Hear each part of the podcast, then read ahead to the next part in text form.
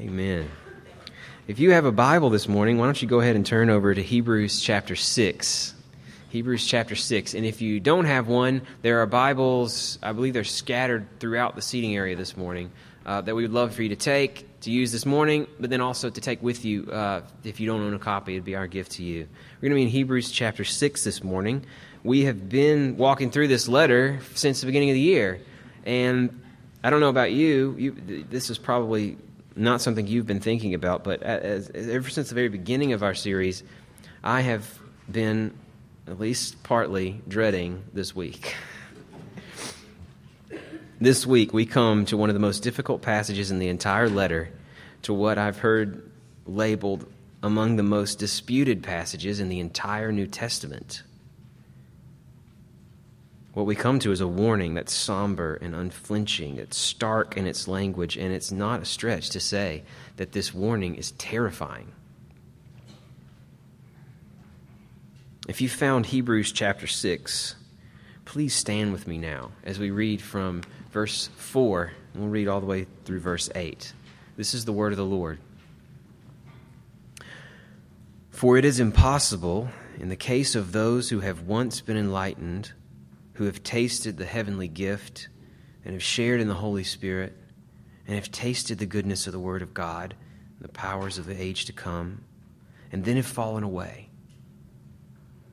to restore them again to repentance, since they are crucifying once again the Son of God to their own harm and holding him up to contempt. For land that has drunk the rain that often falls on it, and produces a crop useful to those for whose sake it is cultivated, receives a blessing from God. But if it bears thorns and thistles, it is worthless and near to being cursed, and its end is to be burned. This is the word of the Lord. You can be seated. This passage raises all sorts of questions who is this passage meant for? What is it exactly that's being warned against? What is it that makes restoration or repentance impossible for those who are guilty in the way this warning describes? Maybe the most important question that we ask could I be guilty of this sin right now and not know about it? I want to unpack this challenging text in three steps. Those steps are listed for you on your worship guide if you want to follow along. I want to look first at the details. We're just going to walk through this passage verse by verse. It's got it's confusing, all right? We're going to put that on the table and we're going to do our best to try to uncover some meaning here together. And and what we're after in that first section is to come to a sense of the nature of this warning. What is the warning actually saying? Then the next step, I think, is the most important step for us. I think we have to understand the purpose of the warning. The purpose of the warning. Why was it given? Because actually, understanding something of the nature of the warning is going to require us to get underneath its purpose, what the author was going for. That's the second step. We'll take a, another pass over the text in step two. And then the last step is the effect of the warning. What is it supposed to do in us? What's its effect in us supposed to be? What are we supposed to make of it? And how are we supposed to use it in our lives as Christians to follow Jesus more faithfully? That's the question that we want to answer at the end. That's our three steps. I hope that's clear because that may be the only thing that's clear. Now we dive in. What is the nature of this warning? Let's walk through the details together really quickly and hopefully, hopefully clearly. The first thing you got to notice is that there's one main sentence that connects all of these parts. There's really one sentence at the heart of it. It starts out in verse 4 with the phrase, For it is impossible. Then the next verses talk about who it's impossible for.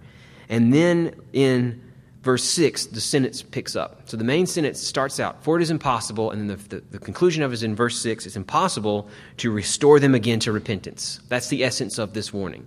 It's impossible for someone to come back home, so to speak, to repent. The warning is that those who fall away from Jesus will find judgment, that you can become so hardened against him that there's no turning back. That much, I think, is simple enough to understand here. The real questions come in when we ask, who is it meant for? Who is it that's guilty or could be guilty of this sin that there's no turning back from? Walk with me through the details that answer that question. In verse 4, all the way to the beginning of verse 6, we get this string of clauses talking about this, this person, things that, that are true of them, things that they have experienced that then make it impossible for them to return once they have fallen away from Jesus. So, so look at them with me one at a time. The first one is that they've been enlightened. That's a phrase that we're familiar with in the New Testament. It's usually that's used for conversion. Because one of the ways that the New Testament pictures our, our hearts apart from Jesus is that they're dark. They're, they can't see. They don't understand.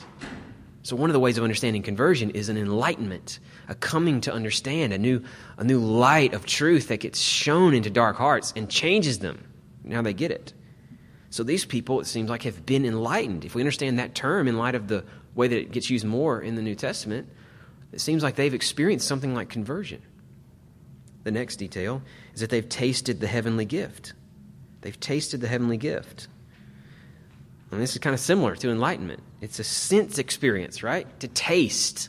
They've, they've sampled the gift of God that we assume can only mean a taste of the goodness of the gospel, of the work of God's Spirit in them.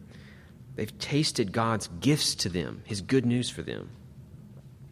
The next one's even harder to swallow. They've shared in the Holy Spirit. And we understand that, that the, the Spirit of God, the third member of the Trinity, is the one that's responsible for applying the things Jesus did for us on the cross. He takes the work of Christ and gives it to us by coming into us and changing us, transforming what we're like. That's what the Spirit does. He makes us like Jesus. They've shared in the Holy Spirit somehow. It's the Spirit that is the primary transforming agent. He gives us gifts to make us holy, the power to fight sin and to love what's good, and they have shared in this somehow. Last detail they have tasted the goodness of God's word and the powers of the age. Again, since experience, there's something about God's word, the gospel, that has come to them and they have seen it as a beautiful thing. They have not turned against it, but they have tasted of its goodness.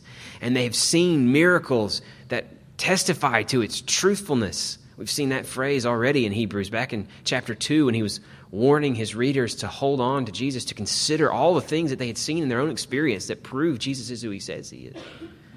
He, he, cites powers of the age to come, miracles, signs, and wonders. And these people have seen that and tasted them. Now, What's the weight, the, the, the sort of full effect of all these details? I don't see how we can understand these descriptions as anything but related to true Christians. To those who have seen the beginnings of God's salvation at work in their lives and have truly repented and believed on Jesus.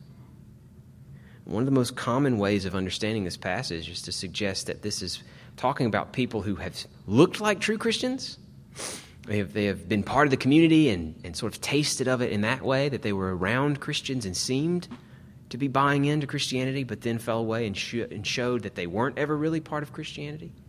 Some people apply that understanding to this text. And it's undeniably true that other passages do talk about that kind of person. 1 John chapter 2, for example talks about someone who goes out from us. And John says that because they went out from us, they showed that they were never really of us. They're leaving, they're falling away, prove that they didn't really belong. But that just isn't what this passage says. That seems a stretch here. Moving on in the text, there's one, there's one more piece to the puzzle. And what we've seen so far is what is the basic warning? It's impossible for those to return to repentance who have fallen away from Jesus, and the those are those who have tasted and have been enlightened and have had the Holy Spirit and on down the line. So now the last piece is here's why they can't ever come back. Here's why repentance is impossible. Here's the nature of their offense. That's verse 6. Since, here we have a reasoning, right?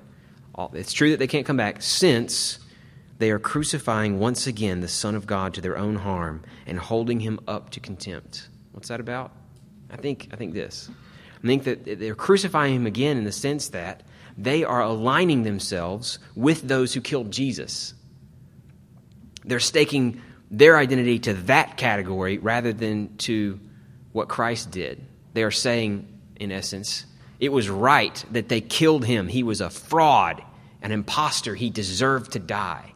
They're crucifying him again in their hearts because they are wanting to see him killed. That, that's what that phrase means, I believe. The next phrase is that they are holding him up to contempt. I think we can see how that works too. It's shameful for them to say to crucify Christ again in their hearts because what they're essentially saying is that he was an impostor. He was not who he claimed to be. They are saying the same things that was said about Jesus when Jesus was being killed. Think about what the soldiers were saying. They're mocking him. Oh, you say you're the Son of God? Come on down off the cross, why don't you? You have these powers that you're claiming to have, that, that kind of authority? Why don't you just come down? Why don't you just kill us? They're mocking him, claiming that he isn't who he said he was. And that's exactly what these believers would have done if that's who's being talked about here. When they leave Jesus, they're saying Jesus isn't who he claimed to be. He can't deliver on his promises. And it's so much more shameful for someone who had been part of the community to say that about Christ than someone who never really un- even heard of Jesus. The rejection of Jesus that's true of someone who's never experienced Christianity is a rejection of ignorance. This rejection of Jesus is one that's from an insider who has tasted and then found him not to be true. So it's to hold him up to contempt, and there's no coming back from that. That's what this warning seems to say. Now, that seems to be the nature of the warning. I think the key to us understanding this difficult passage is the purpose of the warning the purpose of the warning. Here's the thing this is the most, one of the most controversial passages in the New Testament. We've already said that. And the reason that it's so controversial is that we all bring questions to it that it isn't trying to answer. The most important question that most folks bring to this passage is Is it possible for someone who's truly converted, a genuine Christian, to fall away from Christ and be condemned. Is that possible? People answer it in different ways. Some folks say, yes, it is. They choose to leave Jesus and then they, they, they lose whatever salvation they had. Others say, and I'd be one of these others, that the Bible speaks elsewhere very clearly that once Jesus has come into your life, once you have committed yourself to Him and His Spirit's going to change you, there's no going back. Because ultimately, your salvation was always all in God's hands. There was never anything good in you that you could bring to recommend yourself to God. He, he takes someone who's empty and He fills them up, and because it's His work, He's going to carry it on to completion. Now, those two views typically bring their own set of ideas into this passage in Hebrews and try to see how they can make this passage fit their views. I've been guilty of that before.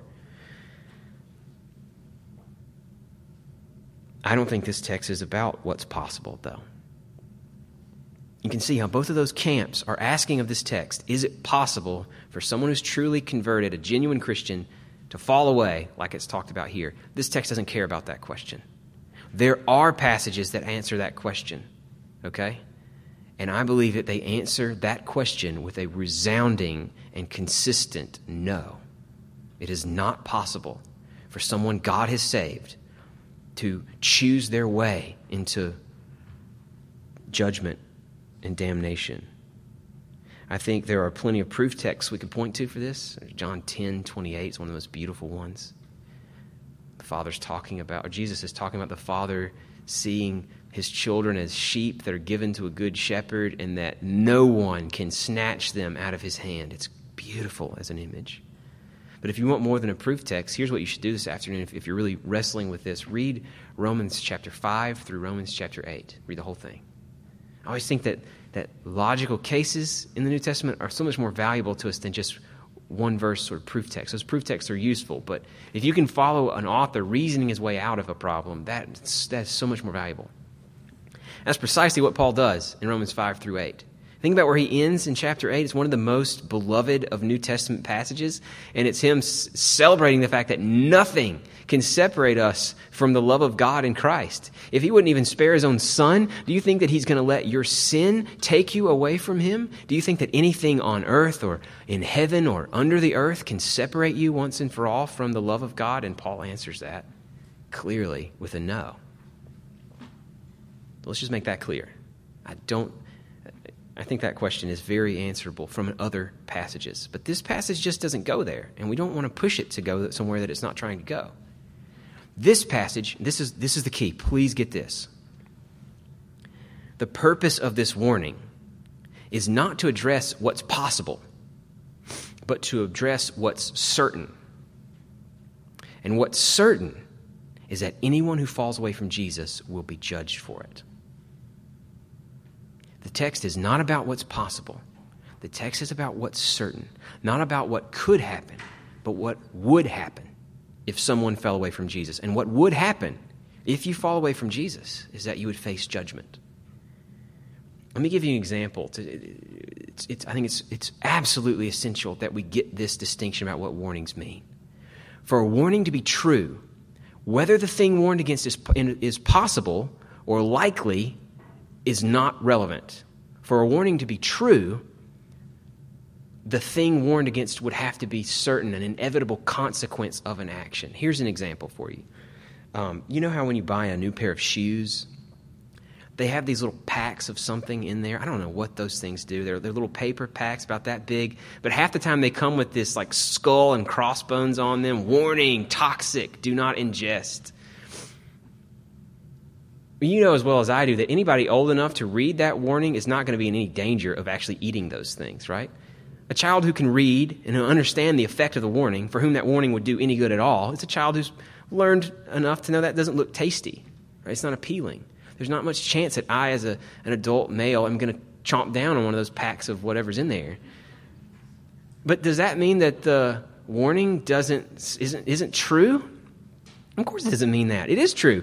All the warning is trying to say is if you eat this pack of whatever, you're going to get sick. If you eat the pack, you'll be sick. That's a true warning, whether it's likely that I would do it or not. And ultimately, the fact that the pack has the skull and crossbones just makes sure that I'm not going to do it. Whether, whether, whether it's likely or not, that warning accomplishes something. It makes sure I am not going to do the thing warned against. It is a means to an end. And I think that's how we're supposed to see this warning in Hebrews 6. The purpose of the warning is not to address whether it's possible for a genuine Christian to fall away from Jesus. The purpose of, the warning is to make sure that genuine Christians don't fall away from Jesus. So, places like Romans 5 through 8 tell us that God preserves his children and that nothing can take them out of his hand or separate them from his love. But that doesn't mean that God doesn't use means to accomplish his preservation of his children. He uses tools. And warnings like this one are one of the tools that God uses to accomplish preserving his children. Think of it's similar to the way we think about prayer. One of the, one of the most common questions about prayer is if, if God is in, is in control of the world, like the Bible talks about, if he's, if he's sovereign over things, if, like the proverb says, that even the throw of the dice is in his hands, then why should we pray to him? If he's just going to do what he's going to do? What good is prayer if it doesn't really change anything? And, and of course, the answer is that, that prayer is a tool that God uses to accomplish the things that he does. It's a tool that expresses our dependence on him uh, the fact that without Him we're nothing and have no hope. It's a, it's a powerful tool to do the things God appointed to be done. So, similarly, our preservation in faith is in God's hands. He would not risk the life of His Son on fickle humans like us if He could not be certain that His sacrifice would get the job done. But that is a different thing from saying that God doesn't use means to preserve his children. And one of the tools that he uses to preserve his children is warnings like this one, like a little packet with a skull and crossbones that says, Don't eat this. It, that, that keeps me from eating it. We have passages like this littered through the New Testament that says that say essentially, do not fall away from Jesus because if you fall away from him, you will be judged for it. And that is true for genuine Christians just as much as it's true for fraudulent Christians. Any who fall away from him will be judged. I love the language of Charles Spurgeon. I came across this quote from him. He, he takes the same view of this passage that it's, it's, it's a true statement, a true warning that's meant to keep us from doing the thing that, that is warned against. And he, in his great, vivid analogies, he gives us some great illustrations of this. I think help us to connect with this point on the purpose of the warning. Here's what Spurgeon said God preserves his children from falling away, but he keeps them by the use of means. That's what I've been saying the past couple minutes. So here's his examples. There's a deep precipice. What is the best way to keep anyone from going down there?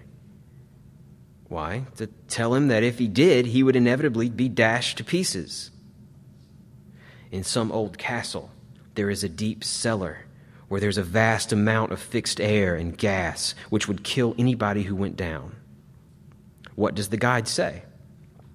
If you go down, you will never come up alive. So, who thinks of going down?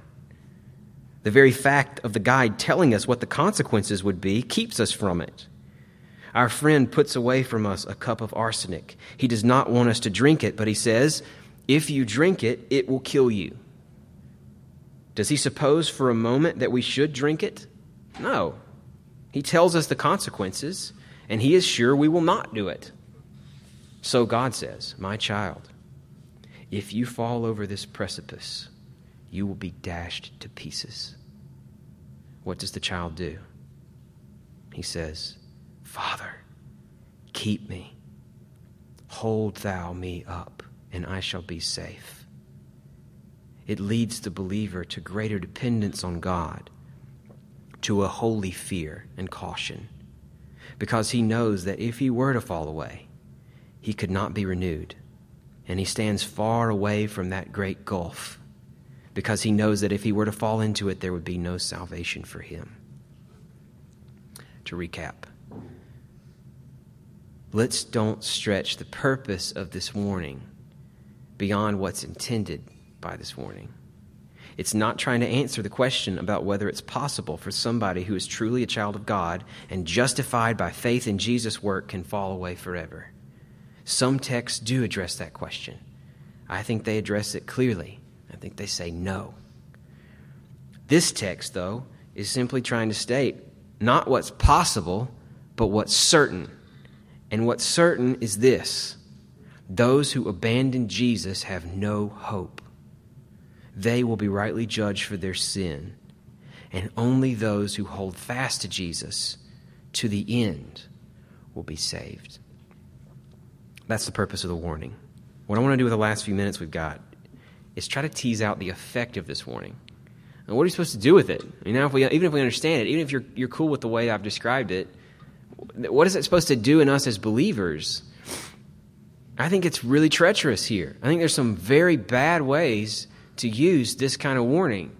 So, what I'm hoping for is that we can distinguish between ways we don't want to use the warning and ways that we do.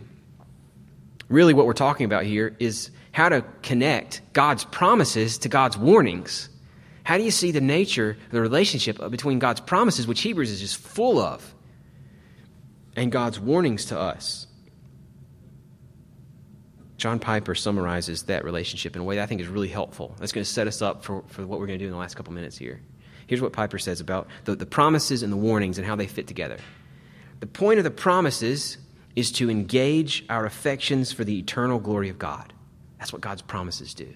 They tell us what's waiting for us if we, if we believe, and they stir us up to want that and to run after it. The point of the warnings, Piper writes, is to disengage our affections from the perishing glory of this world. The point of the warnings, or excuse me, the promises, engage our affections for what's ours in Jesus. The point of the warnings is to disengage, to detach our hearts from the perishing glory of this world. So, how do we, if, if that's how the, the relationship works, let's be more specific about how we don't want to use these warnings and how we do. How we don't want to use them is this do not fear whether you've been guilty of this sin. Don't, don't mishear me. Do not be afraid this morning that you have been guilty of the sin that Hebrews 6 talks about. The most natural response to reading this passage, I think, is fear along those lines. We, want, we initially wonder could I be guilty of this? Is this me? Is it too late? It isn't possible. It isn't possible for you to be guilty of this sin right here and be worrying about it. Because if you're worrying about it, that is evidence enough that God's Spirit is working in you to keep you from being guilty of this. The person that this is talking about, setting the question of whether it's even possible aside, is a hardened person, a resolved person who crucifies Jesus joyfully. And that's not you if you're worried about having committed this sin point of the warnings is not to paralyze you with fear. I mean, in fact, just after this passage, what we're going to look at next week is the author saying, I'm writing these things to you so that you can have assurance. He wants them to have joy and hope. He doesn't want them to be paralyzed with fear. Far from it. In fact, all through this letter, he's been saying stuff about how Jesus' death has once and for all provided the only solution we need for sin. That he has done it. And the only reason you emphasize that it's all done is to give people peace and assurance and hope that they don't have to worry about whether they've done enough. His point is to make us sure, not to make us paralyzed by fear. Ultimately, fear and constant obsession with analyzing yourself and trying to figure out if, if this is true of you, that kind of attitude and posture is just antithetical to the gospel. At its core, it's hostile to the gospel that approach, that obsession with and analyzing yourself and trying to figure out where you stand on this, it drives us to find comfort in what we can see in ourselves with our eyes, rather than what we hear in the promises of God to us in His Word. It drives us to find hope and rest in what we can see with our eyes in our own lives, rather than what we hear in God's promise to us. And that is backwards. I love the way one of my favorite theologians, Michael Horton, puts this same basic point. Horton says, If we focus on our experience rather than on Christ, if we focus on what we see rather than what we hear, then instead of drawing us out of ourselves in faith, and our experience will drive us deeper into ourselves in alternating moods of self trust. I feel like I'm awesome. You know, I got this holiness thing down pat or despair. You get that? If we focus on what we see rather than what we hear, if we focus on our own lives rather than the promises of God to give us peace, then what that, what's going to happen is it's going to drive us not out of ourselves to have faith on someone who, who is not us, but drive us into ourselves, and that's going to give us put us on this cycle between despair over our failures or self trust over areas where we think we've done good. That's not the way the gospel works. This author of the letter to Hebrews would never dream of depriving you of the peace and comfort that comes in the perfect and unchangeable promises of God. And the promise is this all who believe on Jesus will be saved. So let any fear that you feel, any conviction of sin that you experience, drive you to rest more fully on Jesus, not to obsess over whether you have fallen off this cliff. That's how not to use the promises.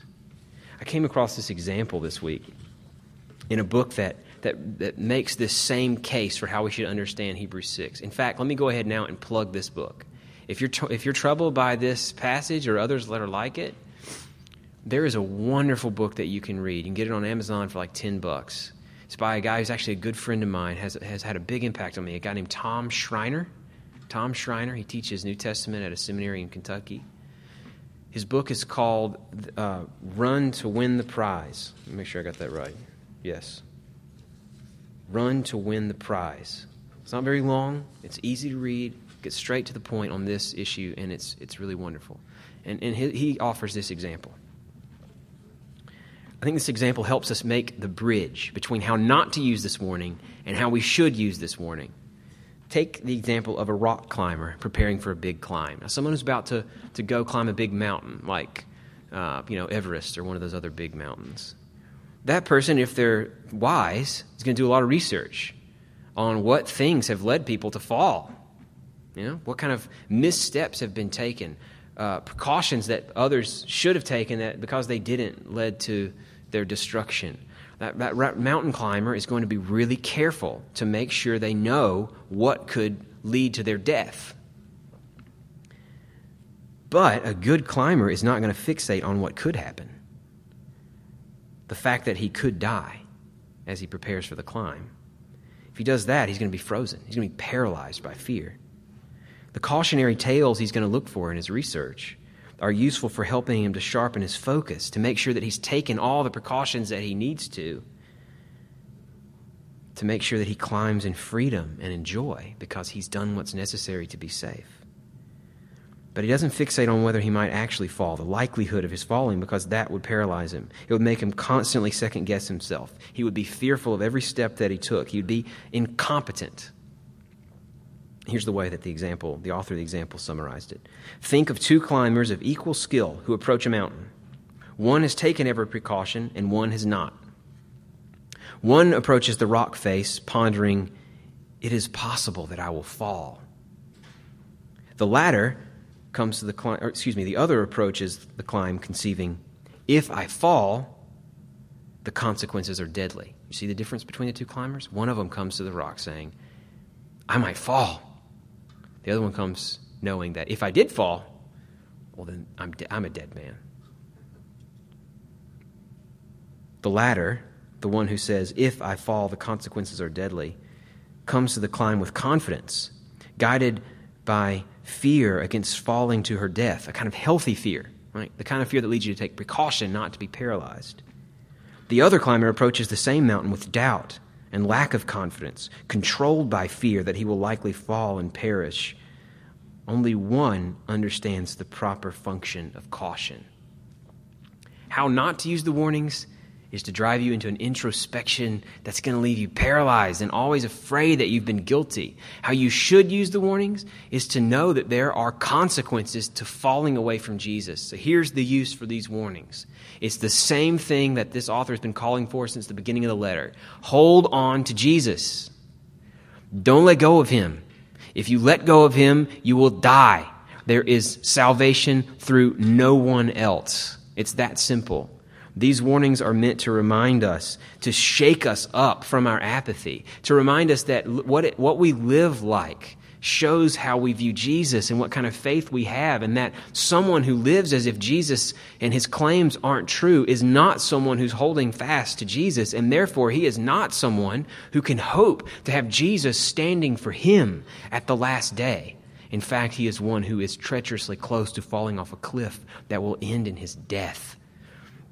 These warnings are meant to shake us up out of our apathy, to drive us to trust in Jesus more fully. They're to, they're, they're to lead us to ask things like if your life bears no marks of the Holy Spirit, if you have no joy in the things of God, if you're clearly not bothered by repeated, habitual sin in your life, you should be concerned. You should not worry that you've been guilty of this this you know, irreversible sin, you should worry that you've never truly latched hold of Jesus because he makes a difference. Point is that there's no fire insurance view of salvation where you just sort of pay for it and then you check it off a list and you move on with your life. Jesus takes hold of you.